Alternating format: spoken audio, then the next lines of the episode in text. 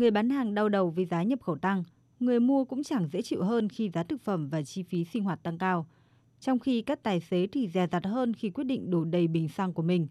Đây là hình ảnh tại một khu chợ nổi tiếng ở thành phố Frankfurt và cũng là tâm lý chung của nhiều người dân Đức vào thời điểm hiện nay. Với các sản phẩm địa phương thì chúng tôi chưa cảm nhận được gì nhiều, mọi chuyện dường như vẫn bình thường.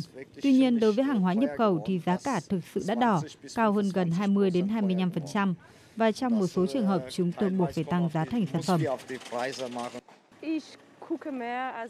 Giờ tôi phải cân nhắc nhiều hơn một chút khi mua sắm, quan tâm nhiều hơn tới các ưu đãi đặc biệt và tiết kiệm hơn trong các khoản chi tiêu. Chúng tôi không đi nhà hàng nhiều vào lúc này. Các nghiên cứu ở Đức cho biết, một trong những nguyên nhân chính của việc tăng giá là cuộc xung đột ở Ukraine không chỉ tạo ra cảm giác khan hiếm dầu và bột hướng dương, mà còn khiến chi phí năng lượng tăng cao. Văn phòng thống kê cho biết, Đức đã ghi nhận tỷ lệ lạm phát cao tương tự lần cuối cùng vào mùa thu năm 1981, khi giá dầu tăng vọt do hậu quả của cuộc chiến tranh Iran-Iraq lần thứ nhất. Bộ Kinh tế Đức ngày 27 tháng 4 đã cắt giảm dự báo tăng trưởng kinh tế năm 2022 xuống còn 2,2% so với mức dự báo 3,6% vào cuối tháng Giêng.